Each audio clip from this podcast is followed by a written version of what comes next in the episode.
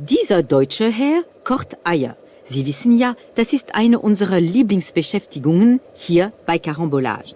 Und weil er Carambolaner ist, macht er vorher in das dicke Ende ein Loch mit unserem Kultobjekt, dem Eierpicker.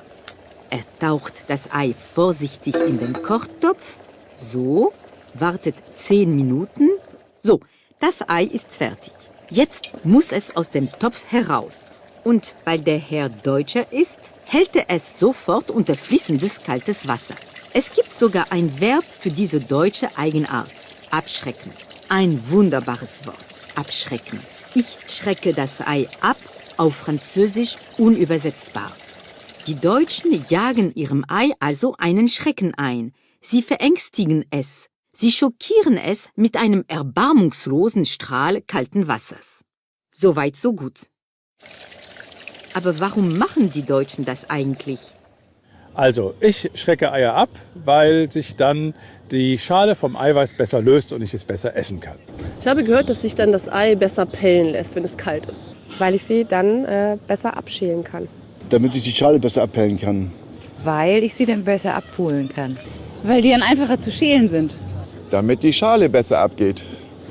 Also meine Mutter schreckt die Eier immer ab, damit man die Schale danach besser abmachen kann. Sie haben es gehört. Die Deutschen halten ihre Eier unter kaltes Wasser, weil sie der Meinung sind, dass ein Ei, das abgeschreckt wurde, viel einfacher zu pellen ist, als ein Ei, das nicht vorher abgeschreckt wurde. Nun gut, sehen wir uns das einmal an. Unser Freund wird nun zuerst abgeschreckte Eier schälen und danach Eier, die nicht abgeschreckt wurden.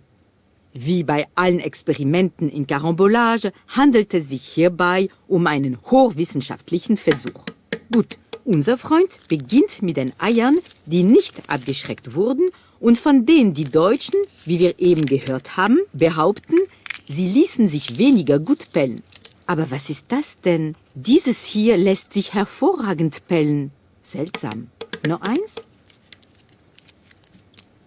Ah, dieses hier ist widerspenstig. Oh je, unser Freund plagt sich ab und das Ergebnis ist eher mittelmäßig. Schauen wir jetzt einmal, wie es sich mit den abgeschreckten Eiern verhält. Diese Eier hier müssten sich also mühelos pellen lassen. Und? Oh je, nun, das Experiment scheint nicht besonders glücklich zu verlaufen. Tja, das hier ist hin. Ein zweites wollen wir mal sehen. Ah, dieses scheint besser gelaunt zu sein. Ja, es lässt sich anstandslos von unserem Freund pellen. Wunderbar. Ergebnis unentschieden. Am Ende läuft es auf selbe hinaus, ob das Ei abgeschreckt ist oder nicht. Toll, das bringt uns nicht weiter. Führen wir ein zweites Experiment durch. Unser Freund, der vor nichts zurückschreckt, begibt sich hierzu höchstpersönlich in einen Hühnerstall. Dort holt er sich ein frisches Ei. Sehen Sie, die Henne hat es soeben gelegt. Dieses Ei hingegen ist viel älter. Es wurde vor drei Wochen gelegt. Unser Freund hat beide zehn Minuten lang gekocht. Rechts das frische Ei, links das drei Wochen alte Ei. Unser Freund wird sie nun schälen. Passen Sie auf. Na? Oh, das sieht aber gar nicht gut aus. Oho, das frische Ei ist noch jung und stark. Es will nicht klein beigeben. Na, sowas.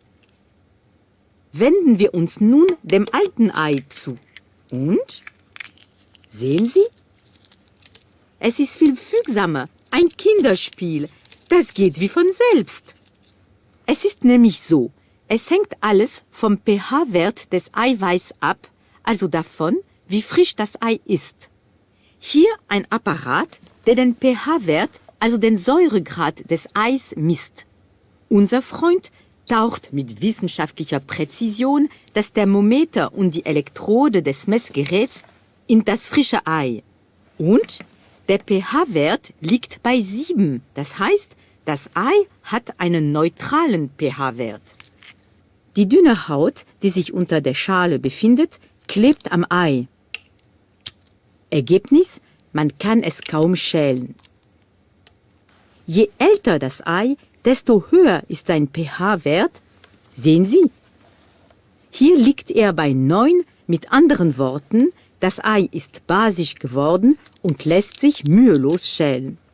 So, Sie haben es gehört, es nützt absolut nichts, seine Eier mit kaltem Wasser abzuschrecken. Aber, liebe deutsche Freunde, lassen Sie sich bitte nicht von solchen wissenschaftlichen Spitzfindigkeiten beeindrucken. Bitte, schrecken Sie Ihre Eier weiter ab und sei es auch nur aus Liebe zu diesem wunderbaren, kuriosen Wort abschrecken.